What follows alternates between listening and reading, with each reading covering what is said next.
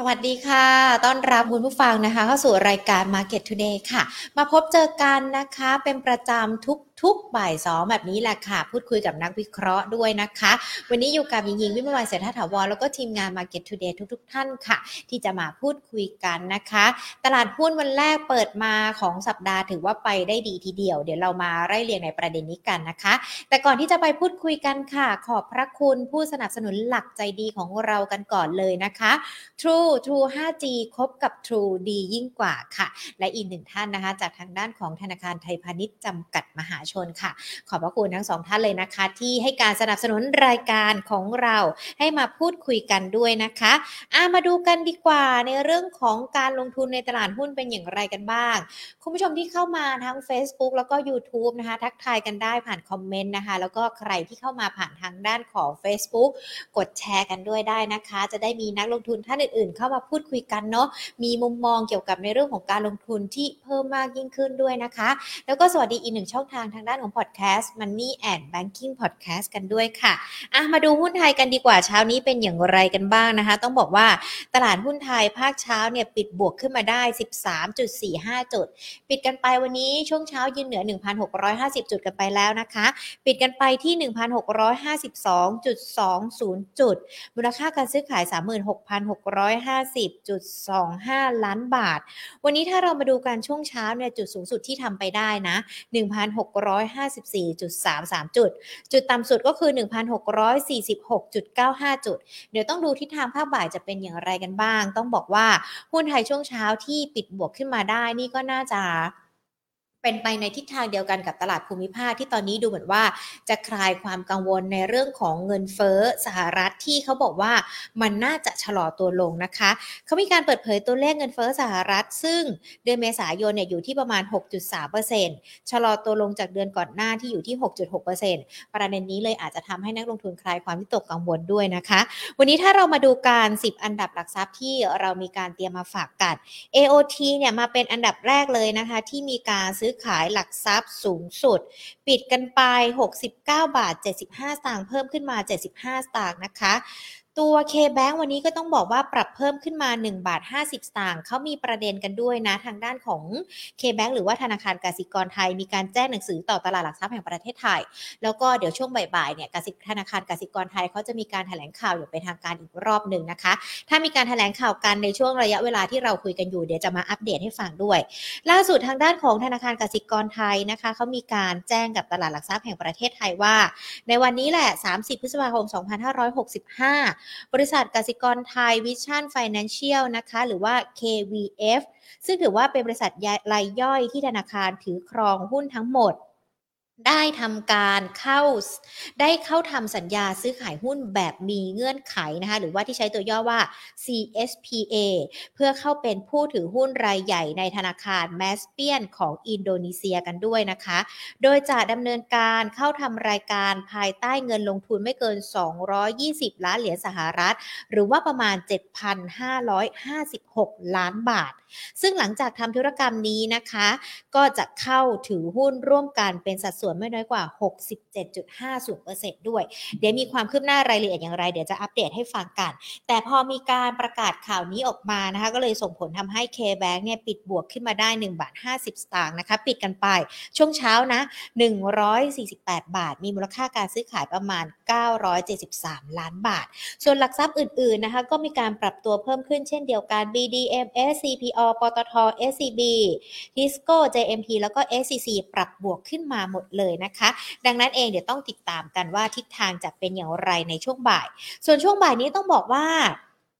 มีหลากหลายประเด็นที่ต้องติดตามเลย โดยเฉพาะในเรื่องของทิศทางราคาน้ำมัน เพราะว่าช่วงบ่ายเขาจะมีการประชุมคณะกรรมการบริหารกองทุนน้ำมันเชื้อเพลิงหรือว่ากบนนะคะ เพื่อทบทวนราคาน้ำดีเซลประจำสัปดาห์นี้ มี 2 แนวทางคือปรับขึ้น 1 บาทต่อลิตรจาก 32 บาทเป็น 33 บาท แต่ว่ายังไม่ถึงกรอบที่กระทรวงพลังงานตั้งเป้าไว้ กระทรวงพลังงานตั้งเป้าไว้ที่ 35 บาทต่อลิตรนะคะ เพื่อเป็นการลดผลกระทบของภาระของกองทุนน้ำมันกันด้วย ดังนั้นเดี๋ยวต้องติดตามกันว่าในเรื่องของกองทุนจะเป็นอย่างไรกันบ้าง ส่วนคุณผู้ชมที่ติดตามการลงทุนในช่วงนี้มันจะมีการหลอกลวงนะ อยากจะให้หลาย ๆ คนเนี่ยเขาเรียกว่าดูในเรื่องของการลงทุนกันด้วยว่าทิศทางเป็นอย่างไร หรือว่าแม้แต่ในเรื่องของการหลอกลวง อย่างเช่นล่าสุดมันมีหมดเลยทั้งหุ้น ทอง หรือว่าแม้แต่กองทุนกันด้วยนะคะ อย่างทองคำล่าสุดทางด้านของ YLG เขาก็มีการออกมาบอกแล้วนะว่า อย่าไปหลงเชื่อกรณีการชักชวนการลงทุนกันด้วยนะคะ ลงทุน 1,000 บาทได้ผลตอบแทน 1 5ื่น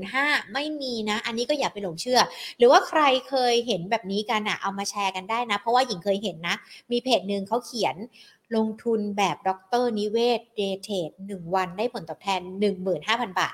ดรนิเวศเรารู้อยู่แล้วนะว่าท่านเป็นการลงทุนแบบ VI ทำไมถึงมาเป็นเดเทดได้ละอันนี้แน่นอนมันคือขั้นตอนหรือว่าเป็นเบสิกง่ายๆ ที่จะทำให้เรารู้เลยว่า เพจนี้มันหลอกลวงนะ เพจนี้มันลงทุนนะ เราจะต้องระมัดระวังกันด้วยนะ อันเนี้ยก็เตือนนำมาฝากกัน ส่วนอีกหนึ่งเรื่องที่อาจจะใกล้ตัวสักหน่อยปากท้องเราด้วยนะ แต่ว่าก็มีการเบรกเบรกกันแล้วด้วย ใครมีใครได้ยินข่าวกันแล้วบ้างว่าทางด้านของเป๊ปซี่เขาบอกว่าอยากจะขอขึ้นราคา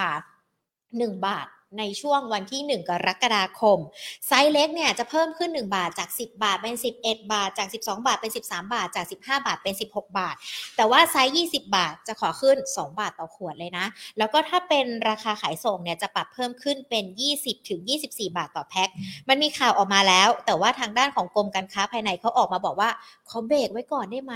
ขอดูไว้ก่อนได้ไหมเพราะว่าเดี๋ยวมันอาจจะต้อง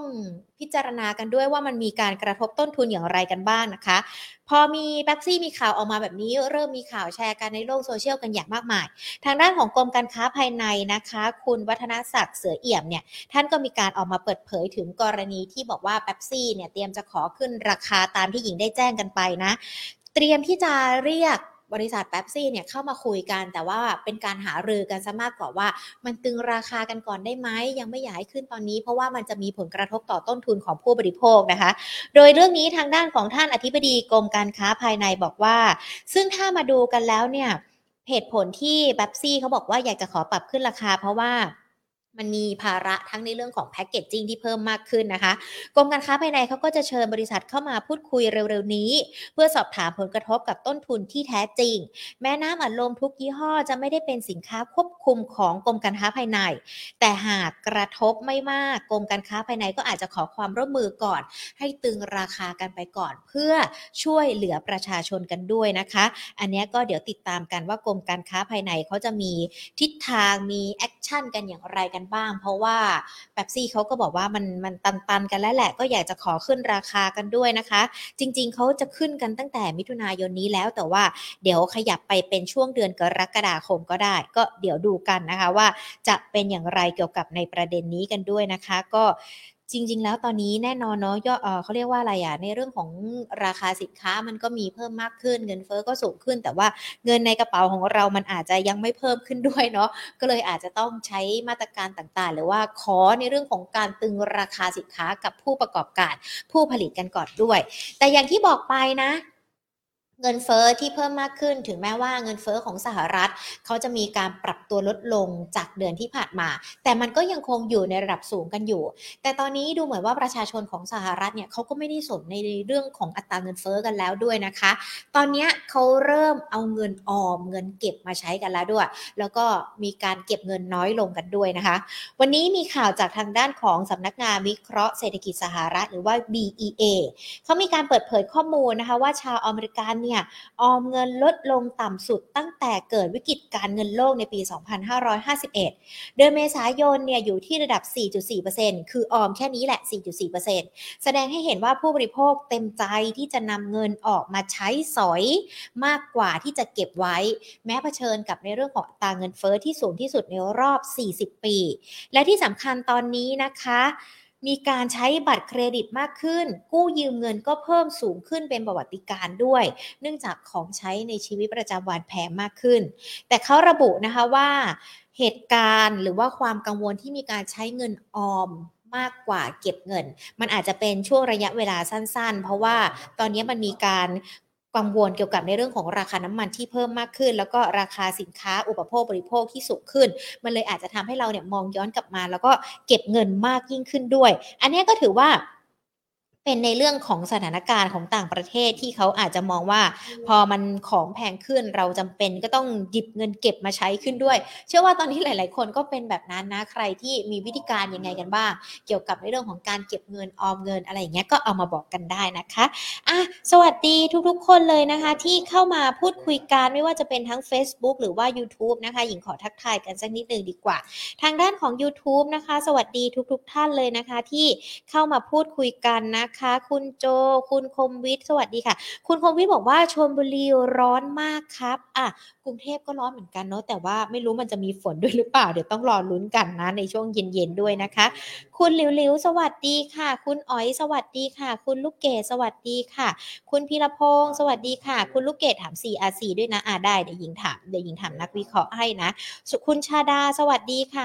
0007 นะ สวัสดีค่ะ ที่มีคอมเมนต์มาด้วยนะคะ ขอบพระคุณสำหรับคอมเมนต์ด้วยเดี๋ยวลองดูกันนะ ส่วนวันนี้นักวิเคราะห์กันนะคะเดี๋ยวเราจะคุยกันกับคุณบ้าพาราดอนเดี๋ยวรอสักครู่เนาะคุณพาราดอนเตรียมปาโมดนะคะรองผู้อำนวยการสายงานวิจัยบริษัทหลักทรัพย์เอเชียพัฒน์จำกัดนะคะ ใครมี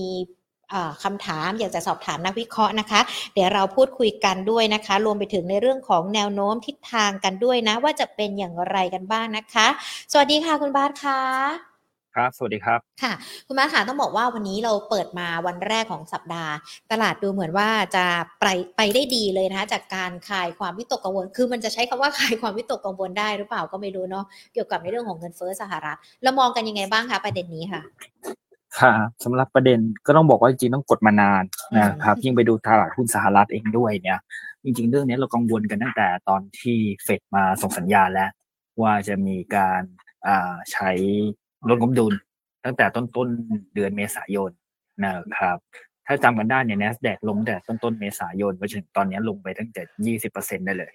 นะครับดังนั้นพอมีเรื่องของความผ่อนคลายเรื่องของเงินเฟ้อที่บางคนก็คาดนะทางด้านของคุณโจไบเดนเองก็ว่าน่าจะ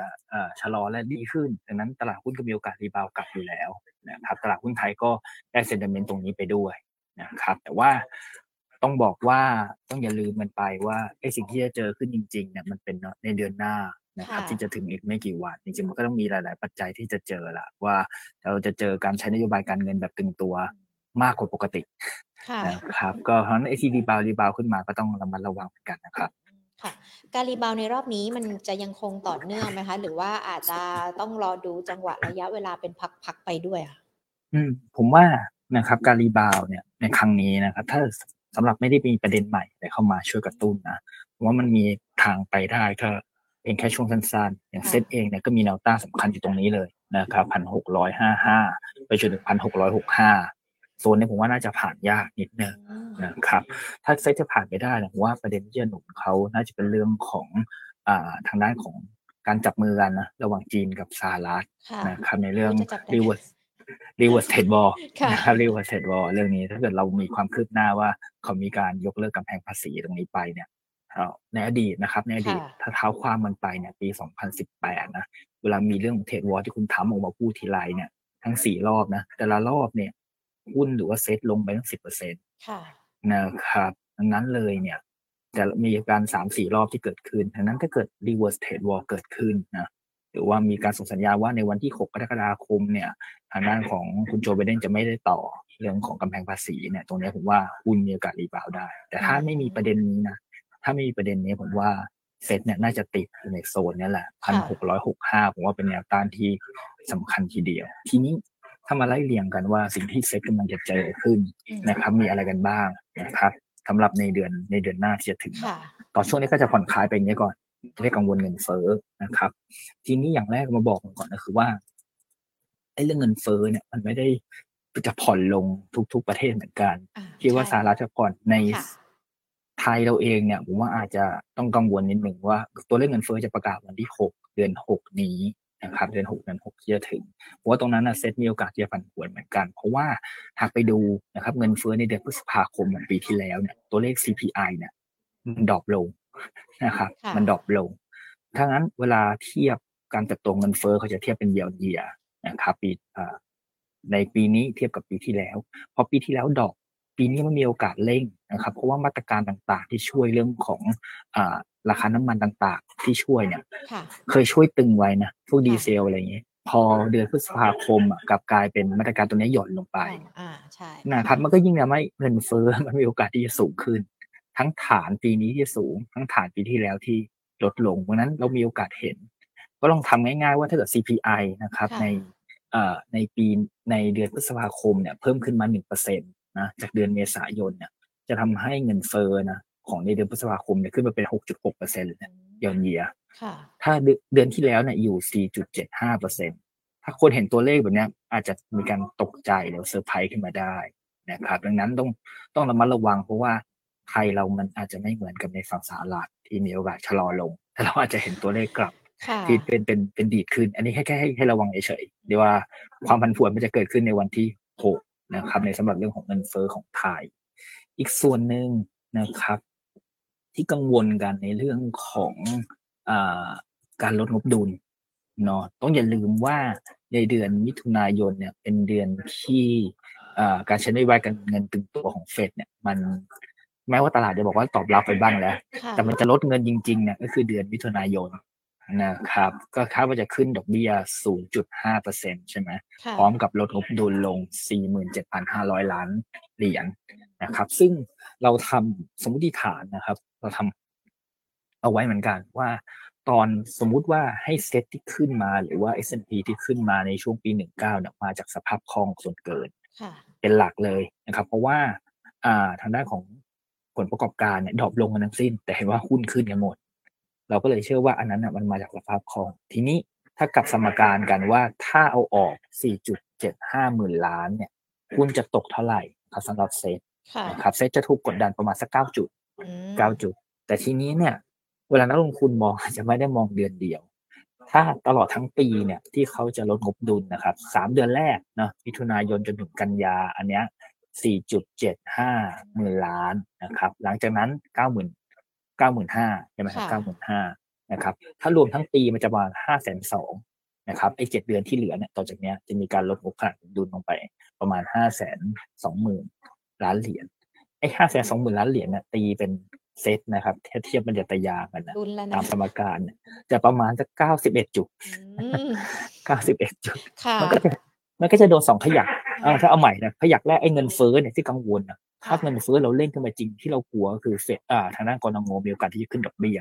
นะครับเราก็หามาเหมือนกัน ว่าถ้ากนง.ขึ้นดอกเบี้ยหนึ่งครั้งเนี่ยมันจะกดเซตลงไปหรือว่าเซตซื้อขายบน PE ที่มันต่ำลงประมาณหนึ่งเท่า หรือว่ากดเซตลงไปประมาณสักแปดสิบแปดจุดค่ะโอ้นะครับในส่วนที่สองอ่าส่วนที่สองก็ส่วนเรื่องของการอ่า balance sheet ใช่ไหมค่ะครับที่ได้เฟดลดเราก็หามาแล้วถ้าทั้งปีเนี่ยอีกเจ็ดเดือนที่เหลือเนี่ยถ้าคิดแค่เดือนเดียวก็จะโดนแค่เก้าจุด นะถ้าคิดที่เดือนที่เหลือมันจะโดนประมาณสักเก้าสิบเอ็ดจุด ตรงนี้เป็นความเสี่ยงที่ต้องต้องเตรียมรับค่ะนะครับสำหรับในเดือนมิถุนายนนาครับครับความเสี่ยงที่ต้องเตรียมรับ อันนี้แค่แค่สองเรื่องเองนะที่เราคุยกัน แต่ดูเหมือนจะเป็นความเสี่ยงที่หนักหนามากเลยนะ มันไม่ควรมีความเสี่ยงอะไรแล้วใช่ไหมคะหรือมันอาจจะมี ก็ก็ก็ผมว่าถ้าอันนี้มุมมุมลบที่เราต้องเตรียมอืมเจออะคือเรื่องนี้ค่ะและเรื่องบวกก็ตามที่บอกเมื่อกี้เลยนะครับ เรื่องของ trade war ถ้าทุกอย่างมันดีขึ้นผ่อนคลายขึ้น อันนี้มีโอกาส rebound ได้เยอะนะครับ เพราะค่ะแต่ละรอบตอนนั้นที่เรากลัวเนี่ยมันลงเป็นสิบเปอร์เซ็นเลยอืมอันนี้เป็นความคาดหวังนะค่ะว่าจะมีการกลับมาก็คือเป็นเป็นเรื่องบวกเรื่องหนึ่งอีกเรื่องก็ก็อืมหวังนะครับ ใน fund flow เนี่ยอย่าเพิ่งหนีจาก ไทยเราไปค่ะนะครับที่ต่างชาติซื้อมาต่อเนื่อง เพราะว่าต้องบอกว่าไอ้เซลล์อินเมที่เราเจอเนี่ยถือว่าเบามากค่ะนะครับในเดือนพฤษภาคมหุ้นเราลงไปประมาณสักหนึ่งจุดเจ็ดเปอร์เซ็นได้นะทีดีนะครับตั้งแต่ต้นเดือน แต่ที่อื่นนี่ลงหนักเลยนะครับ ส่วนหนึ่งเพราะว่าต่างชาติเนี่ยเขามาซื้อหุ้นไทยเอาไว้เนาะค่ะนะครับ ซื้อมาพักหนึ่งใน ตั้งแต่กลางเดือนเนี้ยจนถึงปลายเดือนเนี่ยซื้อมาหมื่นหกแล้ว เหตุผลที่เขาซื้อเราเนี่ยที่บอกว่ามันซื้อเด่นมากเลยนะครับ เพราะว่า เขาซื้อเราอยู่ประเทศเดียวในภูมิภาคเลยนะครับในเดือนพฤษภาคมค่ะส่วนหนึ่งที่ซื้อเนี่ยมันเป็นน่าจะเป็นเพราะสองส่วน ส่วนแรกก็คือ GDP เราอะไตรมาสที่หนึ่งมันออกมาดูดีกว่าคาดค่ะนะแล้วก็ผลประกอบการไตรมาสหนึ่งอันนี้เซอร์ไพรส์นะครับ2.74 แสนล้าน อันนี้อยู่ประมาณสัก26เปอร์เซ็นของประมาณการที่เราทำไว้ อันนี้ค่ะฝรั่งก็เห็นเหมือนกันว่า เอ้าไม่ได้ drop นี่อืมแม้ว่าจะเจอปัญหาจากปัจจัยภายนอกนะครับค่ะสองเรื่องเนี้ยก็น่าจะ price in ไปใน fund flow แล้วระดับหนึ่งแต่ว่า เดือนมิถุนายนเนี่ย อันเนี้ยก็ต้องก็ต้องก็ต้องรอดูกันนะครับ ว่าจะเป็นยังไง เพราะว่าเรื่องตอบรับเรื่องดีเนี่ยไตรมาสที่หนึ่งมันมันหมดแล้วอืมไตรมาสที่สองเนี่ยไอ้เงินเฟ้อที่เรากังวลกังวลกันเนี่ยมันจะลงไปสู่ bottom line ของของกำไรบริษัทจดทะเบียนหรือไม่โดยเฉพาะหุ้นพวกเอ่อพวกค้าปลีกอะไรต่างๆอะไรเงี้ยนะครับก็ต้องต้องรอดูกันครับก็อาจจะเซอร์ไพรส์แต่ว่าเป็นเซอร์ไพรส์ในทางแบบอุ๊ยอะไรนะเกิดอะไรขึ้นกับกำไรบริษัทจดทะเบียน เท่ากับว่าตอนนี้เดือนมิถุนามาดูเหมือนจะมีปัจจัย ลบเนี่ยที่ต้องติดตาม 2 ปัจจัย ปัจจัยบวกต่อหุ้นไทยก็ 2 ปัจจัยเช่นเดียวกัน แต่ว่าปัจจัยบวกมันอยู่บนพื้นฐานของความหวังที่จะต้องให้เกิดขึ้น ทั้งในเรื่องของเทรดบอลแล้วก็กำไรผลประกอบการของบริษัทจดทะเบียน แล้วก็ฟันโฟด้วยที่นักลงทุนอาจจะต้องดูกันด้วย ดังนั้นเองช่วงเดือนมิถุนายนจะถือว่าเป็นการลงทุนของนักลงทุนที่ท้าทายกันอีกรอบหนึ่งไหมคะครับ ใช่ใช่เลยนะครับเพราะว่าหุ้น หุ้นเนี่ยขึ้นมาบนขยักบนแนวต้านพอดีแล้วค่ะนะครับดังนั้นเลยเนี่ยอัพไซด์มันค่อนข้างที่จะเริ่มจะจำกัดมากขึ้นนะครับดังนั้นการลงทุนจะต้อง selective แล้วนะครับเลือกหุ้นที่มีปัจจัยบวกเฉพาะตัวจริง ๆ หรือว่าแนวโน้มผลประกอบการดีเฉพาะตัวจริงค่ะๆนะครับดังนั้นน่าน่าจะต้องยังต้อง selective อยู่ครับ ค่ะ ถ้าถ้าแนะนำกลยุทธ์ในช่วงนี้ราคา selective ในตัวไหนกลุ่มไหนได้บ้างหรือว่ามันอาจจะต้องมีจังหวะระยะเวลาอะไรที่ที่อาจจะต้องถอยบางตัวบางกลุ่มออกมาด้วยอะค่ะอืมอืมถ้าเกิดเลือกหุ้นนะครับ ในเบื้องต้นเนี่ยที่เราเห็นนะครับถ้า selective เลยนะเราต้องเลือกหุ้นกลุ่มที่แต่มาสที่สองนั้นเติบโตได้ดีอืมนะครับอย่างน้อยก็ยังมีผลประกอบการแบบว่าเอ่อ ดูช่วยมาแล้วได้บ้างค่ะนะครับ ซึ่งเราก็พอทำมาเป็นกลุ่มๆให้เห็นเหมือนกันว่าไตรมาสที่สองเนี่ย ถ้าจะโตได้ดีเนี่ย ส่วนใหญ่จะเป็นกลุ่มอะไรบ้างนะครับเดี๋ยวเบื้องต้นก็จะเห็นมีเอ่ออยู่สองสามกลุ่มด้วยกันคค่ะรับอย่างแรกกลุ่มเปิดเมืองค่ะนะครับฮัลโหลครับ ได้ค่ะได้ยินค่ะยังได้ยินอยู่กลุ่มเปิดเมืองก็ยังไปได้อยู่ นะครับไปได้อยู่เราเห็นได้หลาย ๆ อย่างนะครับ การทยอยเปิดประเทศที่มันดีมากขึ้นนะครับจำนวนนักท่องเที่ยวผมว่าเซอร์ไพรส์นะอืมนะค่ะในในเอ่อ Thailand Pass ตอนแรกหวังกันแค่สามแสนค่ะขยับขึ้นมาห้าแสนตอนนี้อ่าเจ็ดแสนแล้วค่ะใช่ไหมโอ้โหค่ะเอออันนี้อันนี้ถือว่าเซอร์ไพรส์แล้วก็ดีขึ้น แล้วก็การยกเลิก Thailand Pass ในในเอ่อไม่ไม่ไม่ต้องใครติดไม่ต้องกักตัวละค่ะตั้งแต่หนึ่งมิถุนายนนะอันนี้ก็อาจจะเป็นกระแสที่ดีขึ้นด้วยทำให้ตัวเลขนักท่องเที่ยวอาจจะจะเกินกว่าที่คนอื่นคาด ว่าปีนี้จะทำได้ห้าล้านเนี่ยเอาตัวเลขเจ็ดแสนคูณดื้อๆไปก็ได้ในช่วงที่เหลือของปี น่าจะเกินเจ็ดล้านซะด้วยค่ะนะครับแล้วก็ในช่วงไฮซีซั่นอะไรอย่างเงี้ยดังนั้นหุ้นกลุ่มเปิดเมืองผมว่าไปได้นะขนส่งต่างๆ ท่องเที่ยวต่างๆนะครับแล้วพวกมีเดียอะไรเงี้ยก็ยังขยับขึ้นได้กำไรน่าจะดีต่อค่ะนะครับ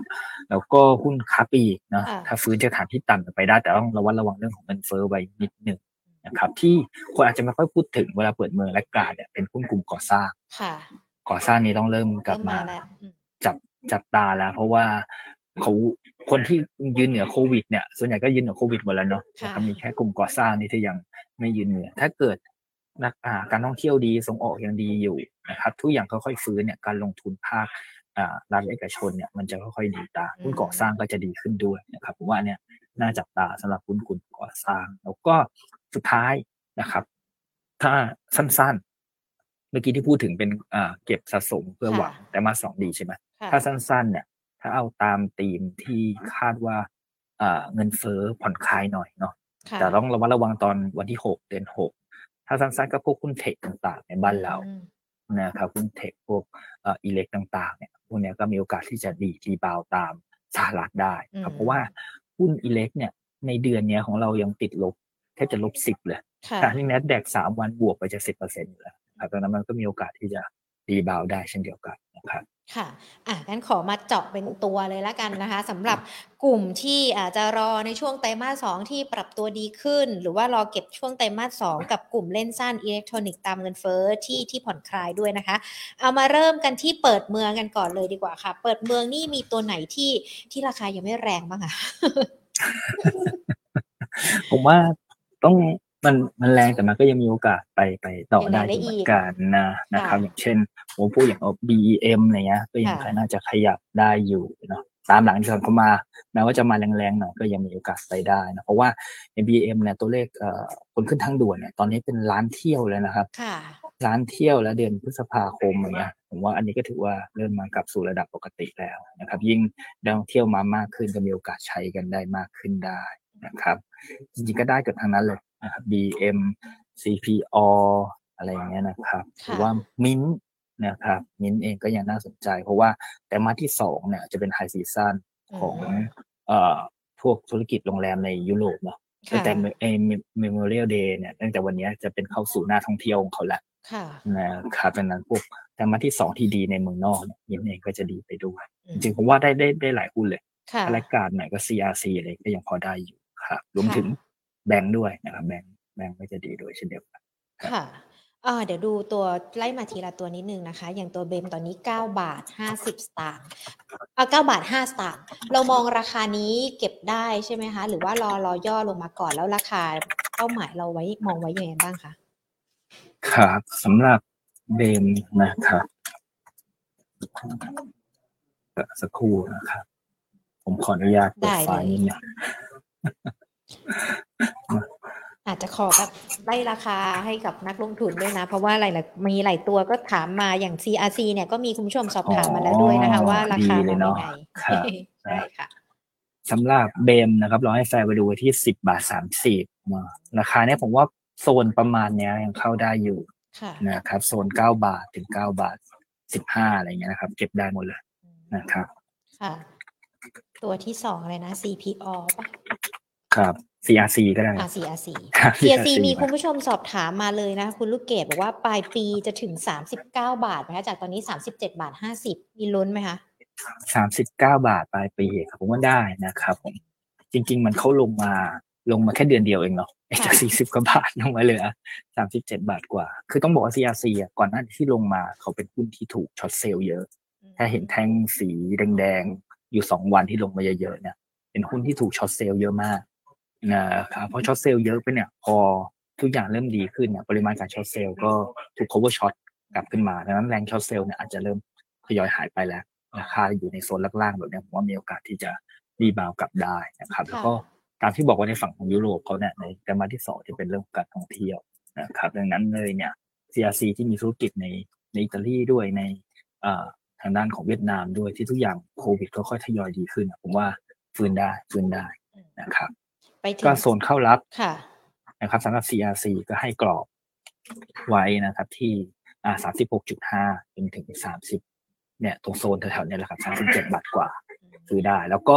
ปลายปีน่าจะไปสามสิบเก้าจุดห้าได้นะครับ เราให้แฟร์ไวลูไว้ที่สี่สิบสี่จุดเจ็ดห้าเนี่ยถึงใจหน่อยนะให้สูงทีเดียว แต่ว่าอาจจะต้องใช้เวลานะ ถ้าจะไปถึงตรงนั้น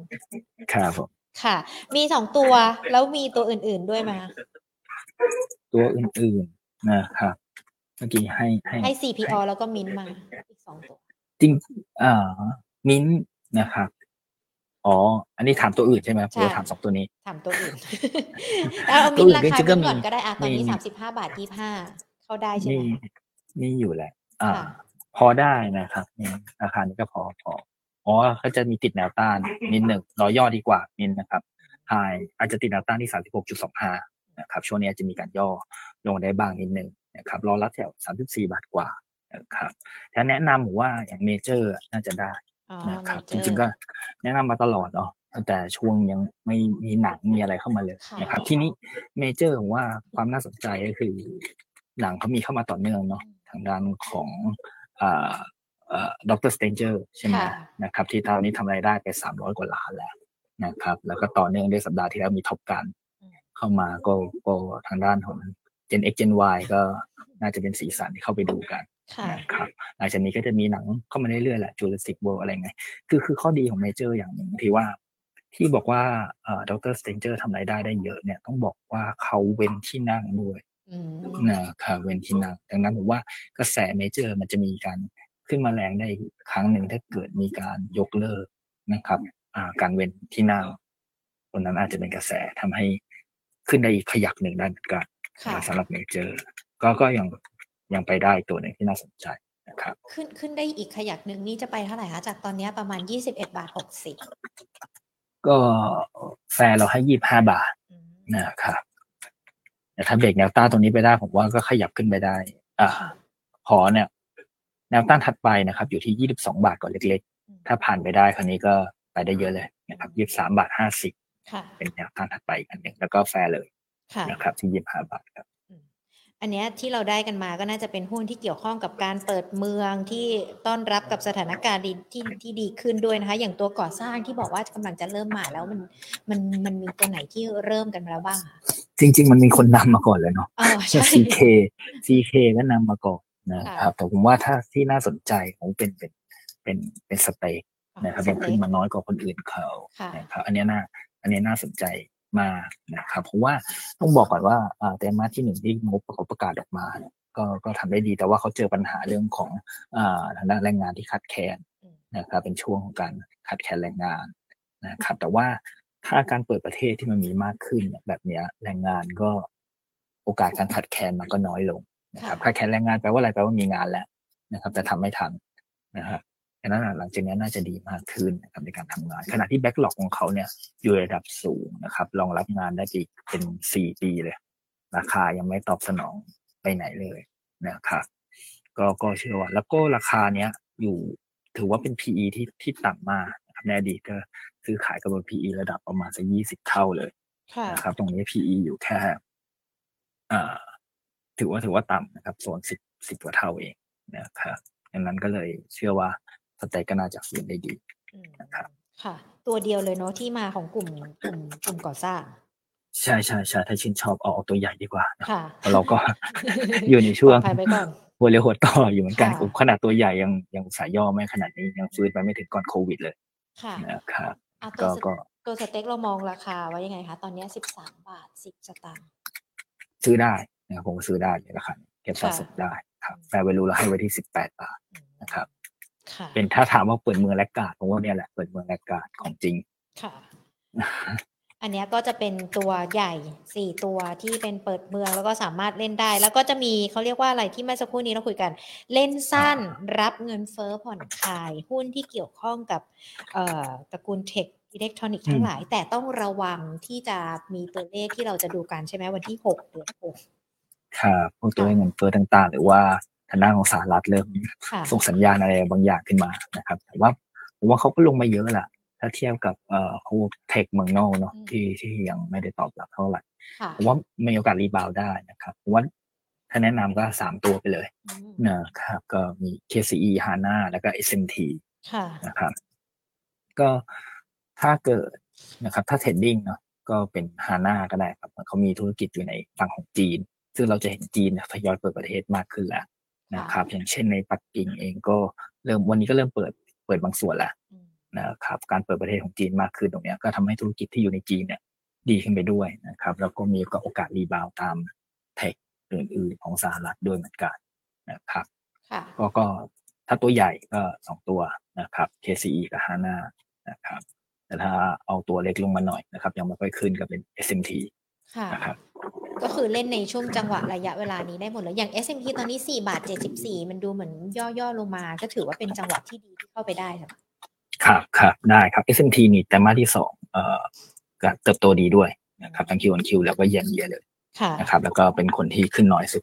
แต่เพราะว่าด้วยเขาไม่ค่อยมีวอลลุ่มเข้าเหมือนคนอื่นๆแต่ถ้าเอาตาม valuation แล้วก็ก็ตามที่บอกโตด้วยแล้วก็ PE ถูกกว่าคนอื่นๆด้วยอืมนะครับสิบเท่ากว่าอีกค่ะ อะก็คือเราคุยกันเนี่ยวันนี้นะคะ เกี่ยวกับในเรื่องของมองตลาดหุ้นกับในเรื่องของภาวะเศรษฐกิจที่ดูมันอาจจะมีบางช่วงจังหวะที่สวนทางกันบางช่วงจังหวะก็อาจจะล้อไปในทิศทางเดียวกัน เลยนำมาเป็นหัวข้อแล้วก็กำหนดกลยุทธ์สำหรับการลงทุนสำหรับนักลงทุนกันด้วยนะคะ เดือนมิถุนายนถือว่าอาจจะเป็นช่วงหัวเลี้ยวหัวต่อของตลาดหุ้นได้ เพราะว่าปัจจัยเสี่ยง ปัจจัยบวกอะมันมีเขาเรียกว่าอะไร มีจำนวนเท่ากันแต่ว่าเวทน้ำหนักเนี่ยมันค่อนข้างที่จะแตกต่างกันด้วยนะคะปัจจัยเสี่ยงเจอแน่ ๆ ปัจจัยบวกรอความหวังที่จะทำให้ดี เลยนำมาคุยกันนะคะ แต่ว่าเดี๋ยวจะมีการพูดคุยนะคะ มีนักวิเอ่อมีนักลงทุนที่ดูดูเราทั้ง YouTube แล้วก็ Facebook ได้สอบถามคำถามมาเป็นรายตัวด้วยนะคะ เดี๋ยวอาจจะให้คุณบาสช่วยตอบคำถามด้วย แต่วันนี้อิงขอถามตัวหนึ่งหุ้นในกลุ่มธนาคารที่มีประเด็นกันอย่างทางด้านของกสิกรไทย พอมีข่าวออกมาว่าเตรียมที่จะไปที่อินโดเนาะอันเนี้ยมัน ราคาปรับเพิ่มขึ้นมาด้วย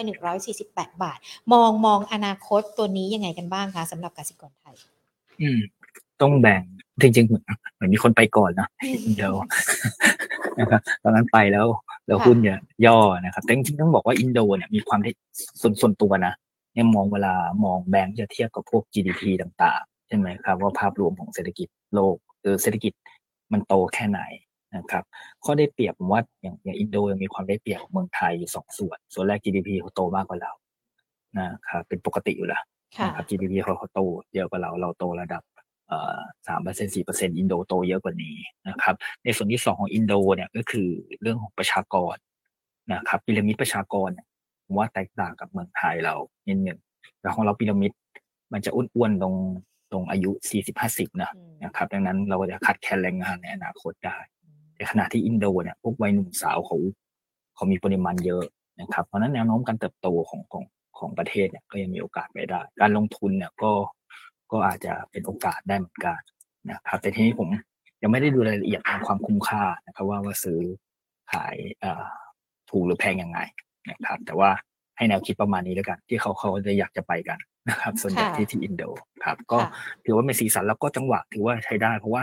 หุ้นกลุ่มแบงก์เนี่ยย่อตัวลงมาเยอะนะครับ ต้องบอกว่าในเดือนหน้าเป็นเดือนที่เชิญกันนโยบายการเงินตึงตัวนะครับ ในอดีตเนี่ยมีกลุ่มเดียวเลยนะครับ ที่สามารถเอาชนะเรื่องนี้ได้นะครับ ก็คือหุ้นกลุ่มแบงก์เวลานโยบายการเงินตึงตัวหรือขึ้นดอกอ่าการ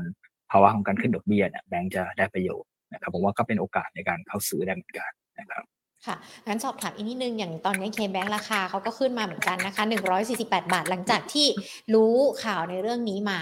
เรามองราคานี้เข้าได้ ถ้าสมมติคนที่ชื่นชอบตัวนี้อยู่แล้วอาจจะไม่ได้มีเหตุผลอื่น ๆ มาประกอบกันด้วย ราคาเป้าหมายที่เรามองไว้สำหรับตัวนี้ด้วยล่ะคะตัวนี้เราให้ไว้ 174 บาทครับ 174 บาท ซึ่งถ้ามันมีความชัดเจนเกี่ยวกับในเรื่องของการที่จะเข้าไปที่อินโดแนวโน้มราคามันก็อาจจะเพิ่มขึ้นได้ ครับครับในในส่วนตัวจริงๆผมว่า KBANK เนี่ยเวลาเวลามองเอ่อหุ้นกลุ่มแบงค์บ้านเราเวลามองมองจากเอ่อ step หลักเลยนะครับตามที่บอกเมื่อกี้ไตรมาสสองโอเค มีเกราะป้องกันเรื่องของเงินเฟ้อผมว่าน่าจะแข็งแกร่งกว่าเซ็ตอีกแรงหนุนหนึ่งที่ดูผมว่าดูที่ฝรั่งดีกว่าว่าฝรั่งคิดเห็นยังไงครับถ้า fund flow ไหลเข้าปุ๊บแบบแบงค์ไงก็ต้องขยับขึ้นนะครับเป็นเป็นหลักการนี้เลยนะครับถ้าเมื่อไหร่ก็ตาม fund flow ชะลอไหลออกแบงค์จะขยับลงและช่วงนี้ต่างชาติซื้อหุ้นเรานะครับ ผมว่าก็ก็แบงค์มีโอกาส ไปได้นะครับ ก็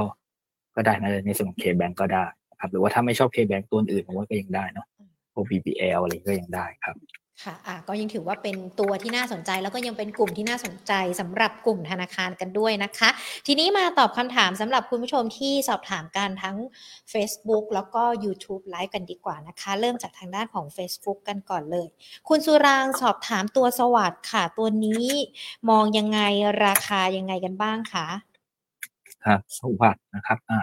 ต้องบอกว่าตอนแรกลงมาเยอะเนาะก่อนหน้านี้นะครับ ช่วงรับรู้กันว่าแต่มาที่หนึ่งเนี่ยออกมาไม่ดี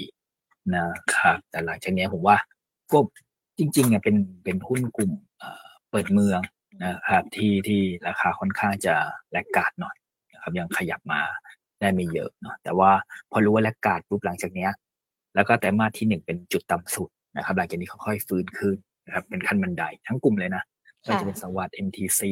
หรือว่าติดล้ออะไรแบบเนี้ยจะค่อยๆทยอยดีขึ้นนะครับก็เลย ขึ้นด้วยกันหมดเลยนะครับขึ้นด้วยกัน ช่วงนี้ก็ perform หน่อยก็ trade ตามกราฟก็ได้นะครับ ซึ่งส่วนตัวส่วนตัวผมว่ามันขึ้นมาพักหนึ่งแล้วระยะสั้นอาจจะติดติดนิดหนึ่งนะครับ ตรงนี้คือแนวต้านเลยที่ถามเนี่ยนะครับ ประมาณสักห้าสิบห้าสิบห้าบาทนะครับห้าสิบห้าบาทเป็นแนวต้านครับแต่ถ้าผ่านไปได้เนี่ยอันนี้ดีเลยนะ มันจะเจอกันอีกทีหนึ่งไปที่หกสิบเอ็ดบาทเลย ก็ผมไม่รู้จะแนะนํำยังไง ถ้ามีอยู่ก็ ก็เชียร์ให้ผ่านแล้วกันแล้วก็แล้วก็แล้วก็คือคือคือหุ้นกลุ่มเนี้ยตอนเนี้ยวอลุ่มมันเข้าด้วยพอดีนะครับ ทั้งกลุ่มเลยว่าจะเป็นสวัสด์ MTC นะครับท่านี้อะไรแบบเนี้ยก็ก็แนะนำอย่าให้วอลุ่มเข้าต่อเนื่องแล้วกัน ส่วนส่วนตัวก็ก็โอเคกับกลุ่มนี้อยู่แล้วเหมือนกันครับ ค่ะ คุณอรงชัยสอบถามตัว SMT เมื่อสักครู่นี้เรามีการแนะนำแล้วก็พูดคุยกันไปแล้วนะคะสำหรับ SMT มาที่ YouTube กันบ้างนะคะ คุณประชาสอบถาม CPF ค่ะหน้าลงทุนคือน่าจะมีอยู่แล้วเขาถามว่าหน้าลงทุนเพิ่มไหมคะสำหรับตัวนี้26บาท25ครับ CPF นะครับต้องบอกว่าเป็นหุ้นที่ก็ มีมีทุนอยู่เท่าไหร่นะครับขออีกทีนึงอ่าไม่ได้บอกว่ามีทุนเท่าไหร่ถ้าคุณประชาฟังอยู่นะ มีทุนเท่าไหร่ เดี๋ยวลองมาบอกกันแล้วเดี๋ยวมาคุยกันสำหรับ CPF ต้องบอกว่าอ่าได้ปัจจัยบวกมาจากอ่าแบบเพื่อนๆกันเลยนะครับในเรื่องของอ่าวิกฤตเรื่องของอาหารทั่วโลกที่มันราคาสูงหน่อยขาดแคลนนะครับดังนั้นเลยเนี่ยก็เห็นว่าหลายๆประเทศเนี่ยเริ่มมีการปรีดนะครับอย่างเช่นล่าสุดก็เป็นมาเลยเนาะที่ปิดไม่ไม่ไม่ไม่ไม่ขายไก่แล้ว นะครับทำให้ประเทศไทยเรามีโอกาสที่จะส่งออกไก่หรืออะไรไปได้ด้วยนะครับตรงนี้ก็ช่วยหนุนกับ CPF แล้วก็ค่าเงินบาทที่อ่อนเองก็ช่วยหนุน CPF จริงๆก็ถือว่าเป็นกระแสที่ดีในในช่วงนี้นะครับแต่ทีเนี้ยต้องบอกหุ้นกลุ่มนี้ก็ขึ้นมากันเกือบทุกตัวเลยนะครับ GFPT CPF T เอ่อ TFG นะครับดังนั้นก็ก็น่าจะรับรู้ประเด็นนี้ไปพักหนึ่งแล้วส่วนตัวครับถ้ามีอยู่อยากให้แนะนำก็คือให้ดูพวกราคาหมูไก่ต่อนะครับ ซึ่งในสัปดาห์ที่แล้วมันทำพีคเหมือนกัน ครับราคาหมูขึ้นมาหนึ่งร้อยสิบสามบาทต่อกิโลนะครับขึ้นมาแรงนะครับก็น่าจะทำให้อาทิตย์ที่แล้วเนี่ย CPF ก็ขึ้นมาแรงเช่นเดียวกัน อยากให้ดูราคาพวกนี้ต่อเนื่องว่ามันยังสูงอยู่ไหมนะครับถ้าเริ่มดอก CPF มีโอกาสที่จะชะลอ แต่ในตัวพื้นฐานนะเราไม่ไม่ได้กังวลอะไรอยู่แล้วนะครับว่าราคานี้ถือว่าถือว่าถูกเพราะถูกมานานมานานตลอดอยู่แล้วนะครับก็ถ้าแนะนำก็มีมีอยู่ถือต่อได้ถือต่อได้ ว่าราคาพวกพวกหมูไก่ยังดูระดับสูงแค่ ให้ไปดูราคาพวกนี้ทีนึงนะครับถ้าเริ่มย่อก็มีโอกาสย่อตัวได้เช่นเดียวกันครับอืมอ่าเป็นคำแนะนำนะคะสำหรับคุณประชาที่สอบถามตัว CPF มาว่าน่าจะลงทุนเพิ่มไหมคะ คุณช็อกโกแลตสอบถามตัว BDMs ค่ะอยากจะได้แนวรับแนวต้านสำหรับตัวนี้ BDMs นะครับจริงๆต้องบอกว่าเวลาเปิดเมืองหรืออะไรเงี้ยเขาก็จะดีขึ้นครับ BDMs ตอนนี้ลงมาทดสอบอ่าแนวรับพอ ดีนะครับ โซนอยู่ประมาณสักยี่สี่ถึงยี่ห้าบาทนะครับ โซนนี้เป็นโซนแนวรับนะครับ แต่ที่ผมกังวลสำหรับหุ้นตัวนี้นิดหนึ่งเพราะไปเห็นตรงยอดสุดเลยเห็นเห็นผู้บริหารขายหุ้นออกมาเยอะอยู่เหมือนกันนะครับในในชุในวันที่ยี่สิบยี่สิบเดือนห้าเนี่ยแหละโซนประมาณนี้เห็นขายมาเก้าล้านหุ้นครับ ซึ่งซึ่งเวลาเห็นผู้บริหารขายหุ้นแบบนี้ทีไรเขาเขาจะมักจะชอบย่อนะครับ ก็ก็ ไม่รู้ว่าเป็นสัญญาณอะไรนะครับแต่ให้ดูไว้ แต่ว่าถ้าประเมินแนวรับละกันนะครับแนวรับแรกก็อยู่ประมาณสักยี่สิบห้าบาทนะครับแนวรับถัดไปก็ลงมาลึกหน่อยนะครับ อยู่ว่าสักยี่สิบสี่บาทครับค่ะอะคนต่อไปนะคะ คุณปียรถบอกว่า อยากจะสอบถามแนวต้านเหมือนกันนะคะสำหรับตัว General Engineering GEL ค่ะตัวย่อ ตัวตัวอะไรครับ GEL General Engineering ตัวนี้ ครับครับเปิดกราฟแล้วก็ไม่นี่เหมือนกันเนาะไม่เคยได้ยินนานเนี่ยก็เป็นหุ้น เป็นหุ้นตำบาทนะครับผมก็ จริง ๆต้องบอกว่า ผมขอขอขอเวลานิดนึงได้เลยค่ะ อาจจะต้องใช้เขาเรียกว่าอะไรการวิเคราะห์สักนิดนึงนะคะ คุณเปียรถสอบถามตัวนี้มาเนาะเดี๋ยวรอสักครู่นะคะ ให้คุณบัตลองดูก่อน คือจริงๆต้องบอกว่า GL เป็นเป็นหุ้นเนื้อสัตว์เทนลงอยู่นะครับโซนเข้ารับจริงๆเนี่ยก็ต้องต้องอยู่ประมาณสักยี่สิบตางอะไรอย่างนี้เลยนะครับการรีบาวกลับก็ยังไม่ทันได้เห็นได้อย่างชัดเจนครับก็ก็ถ้าจะรับก็รับเล็กๆหน่อยเราก็เป็นหุ้นตำบาทเนาะสิ่งอันหนึ่งเราก็ต้องลงทุนด้วยเม็ดเงินที่ไม่เยอะนะครับอย่าอย่าไปใส่เงินเยอะ ถ้ารอเด้งเพราะว่าแนวรับจะอยู่บนโซนประมาณ20ตังนะครับ อันนี้เป็นทางเทคนิคนะครับ เราไม่ได้ศึกษาหุ้นตัวนี้โดยตรงครับเราเลยบอกคำแนะนำเป็นทางเทคนิคให้นะคะสำหรับคุณปิยรที่สอบถามมาคุณริวๆสอบถามค่ะ หุ้นเดินเรือยังน่าสนใจไหมคะ ถ้าเทียบกับพวกเรือเทกองหรือว่าคอนเทนเนอร์ค่ะเอาเป็นเดินเรืออะไรดีครับ น่าจะมองทั้งกลุ่มเลยมั้ยยังน่าสนใจไหมกลุ่มนี้ครับก็ ก็เดินเรือจริงๆต้องบอกว่าตอนกระแสพวกโควิดอะไรเขาก็ขึ้นกันมาเยอะนะครับหลังจากนี้อาจจะแผ่วๆลงไปหน่อยนะครับเวลาจีนเริ่มทยอยเปิดประเทศแล้วก็จะมีการ rebound บ้างในช่วงสั้นครับก็อาจจะเป็นการเก็งกำเก็งรอจีนช่วงสั้นก็ได้นะครับผมค่ะรอรอรออีกสักในในส่วนตัวผมว่าในส่วนตัวผมว่าไปเปลี่ยนเปลี่ยนเปลี่ยนกลุ่มเล่นดีกว่า เพราะเขาเขาจะ perform เวลาปิดเมืองส่วนใหญ่นะครับ ก็ช่วงนี้อาจจะน่าสนใจน้อยหน่อย ลองไปดูกลุ่มอื่นก่อน แล้วพอสถานการณ์ต่างๆ อย่างที่คุณบาสบอกไปก็ค่อยกลับมากลุ่มนี้กันอีกรอบหนึ่งเนาะคุณมาสอนเบสอบถามหุ้นเปิดเมือง เราคุยกันไปแล้วนะ เดี๋ยวลองสอบเดี๋ยวลองลองฟังย้อนหลังกันดูได้นะคะ คุณอาร์ทิมิสสอบถามตัว RJH ครับ มองยังไงคะ RJH อืมค่ะ วันนี้มีหุ้นหลายตัวที่โหดๆเหมือนกันเนาะที่ถามเรา RJH นะครับ ก็เพิ่งเบรกแนวต้านพอดีนะครับถ้าแนวต้านก็ก็น่าจะไปต่อได้นะครับน่าจะไปต่อได้ ผมให้แนวต้านถัดไปอยู่มาสามสิบแปดจุดห้าค่ะครับถ้าไม่อยู่ก็ก็เดโปรฟิตลันเลยครับค่ะ คุณคมวิทย์ค่ะ ขอตัวเจค่ะ เจเฉยๆเลย ขอแนวต้านด้วยนะคะตัวนี้ครับสำหรับหุ้นเจนะครับงานหลักอสังหาก็เริ่มค่อยๆฟื้นเหมือนกันำหรับหุ้นเจนะครับมีกรอบนะครับกรอบ ถ้ามีอยู่นะครับ ถ้ามีอยู่ตรงนี้ก็มีโอกาสผมว่ามีโอกาสฟื้นต่อนะครับ แนวต้านถัดไปอยู่ประมาณสักห้าบาทค่ะครับครับแล้วก็ถ้าเกิดอ่าผิดทางนะครับ ถ้าลงมาหลุดนะครับ ที่อ่าสี่บาทตรงนี้ต้องแนะนำคัดไปก่อนนะครับ แต่เทรนยังคงเป็นเทรนขึ้นอยู่นะครับ ค่ะ อะนะหญิงขอสักอีกสักสามตัวแล้วกันนะคะ เพราะว่ามีคุณผู้ชมสอบถามมาค่อนข้างที่จะเยอะทีเดียวนะคะ ตัวต่อไปนะคะ BR ขึ้นต่อไหมครับอืมเป็นเรื่องที่คุยกันตอนต้นเลยอืเนาะมถามย้ำอีกรอบหนึ่งยังราคาหมูราคาไก่ทั้งหลายอ่าทั้งหลายค่ะแหล่นะครับพอหมูไก่แพงปุ๊บเป็ดก็ต้องแพงด้วยอืมนะครับมันเป็นเป็นสินค้าทดแทนกันนะครับดังนั้นก็ยัง ให้แต่นี้แนะนำให้ดูราคานะครับค่ะพวกเอ่อเนื้อสัตว์อย่างเงี้ยไปเรื่อยค่ะๆนะครับถ้ายังเป็นเทรนด์ขยับขึ้นอยู่หุ้นพวกนี้ก็ยังเป็น sentiment ที่ขยับขึ้นได้เพราะเขาได้สองแรงเลยอืมนะครับ แรงทั้งเอ่อเรื่องของเนื้อหมูเนื้อเอ่อขออภัยนะเนื้อสัตว์ค่ะต่างๆ แล้วก็เรื่องของค่าเงินบาทที่อ่อนค่าด้วยนะครับอืมก็ก็ค่ะถ้าดูจากเทรนกราฟแล้วก็น่ายังขยับขึ้นต่อได้นะครับแต่ว่าสัญญาณการกลับตัวก็ตามที่บอกนี่แหละนะครับค่ะว่าไม่ว่าจะเป็นถ้าเกิดค่าเงินบาทแข็งหรือว่าอ่า ราคาเนื้อสัตว์มันปรับลงแรงอะไรแบบนี้นะครับตรงนั้นอาจจะต้อง stop profit stop profit ก่อนครับค่ะ คุณดีด้าสอบถามตัวอีชิค่ะ แนวโน้มจะขึ้นต่อไหมคะ แล้วอยากจะขอแนวต้านด้วยอีชิอิชินะครับเก้าเรื่องนี้บาทเราหไม่กสิได้บห้าเราไม่ได้ดูนะค่ะครับ เราไม่ได้อ่าทำการศึกษาโดยตรง แต่ว่าอ่าเทรนด์เรื่องของพวกหุ้นเครื่องดื่มเนี่ยมักจะเป็นไฮซีซันในไตรมาสที่สองนะครับก็น่าจะกาดเก็งเรื่องของงบกันนะครับในช่วงไตรมาสที่สองนะครับอิชิ ก็เริ่มทยอยฟื้นขึ้นมานะครับซึ่งเราให้แนวต้านแล้วกันนะครับแนวต้านอยู่ถัดไปอยู่ประมาณสักสิบบาทห้าสิบส่วนประมาณนี้นะครับค่ะ กลุ่มนี้ยังยังได้อยู่ใช่ไหมคะ ที่เกี่ยวข้องกับน้ำดื่มทั้งหลายส่วนส่วนตัวผมว่ามันเก็งกำไรกันมาในระดับหนึ่งแล้วนะครับอืมต้องหาจุดล็อกโปรฟิตไปเรื่อยๆเล่นโปรฟิตรันได้ครับ แต่ว่าต้องหาจุดที่พอใจในกำไรไว้ เช่น ถ้าได้กำไรมาแล้วสักห้าเปอร์เซ็นต์อย่างเงี้ยก็ก็ ถ้าเกิดย่อกลับลงมาเหลือสักเหลือกำไรที่ห้าเปอร์เซ็นต์ก็อาจจะล็อกไปอืมครับ เพราะว่ามันก็ใกล้ๆหมดแต่มาสองแล้วเหมือนกัน แล้วก็ถูกกาดเกณฑ์กันมาพอสมควรแล้วค่ะทั้งกลุ่มเลยครับค่ะอะคุณวิมลรัตน์อาจจะสอบถามตัวเป็นกองทุนรวมนะคะ HPF กองทุนรวมอสังหา และสิทธิ์การเช่าเหมราชค่ะอ่า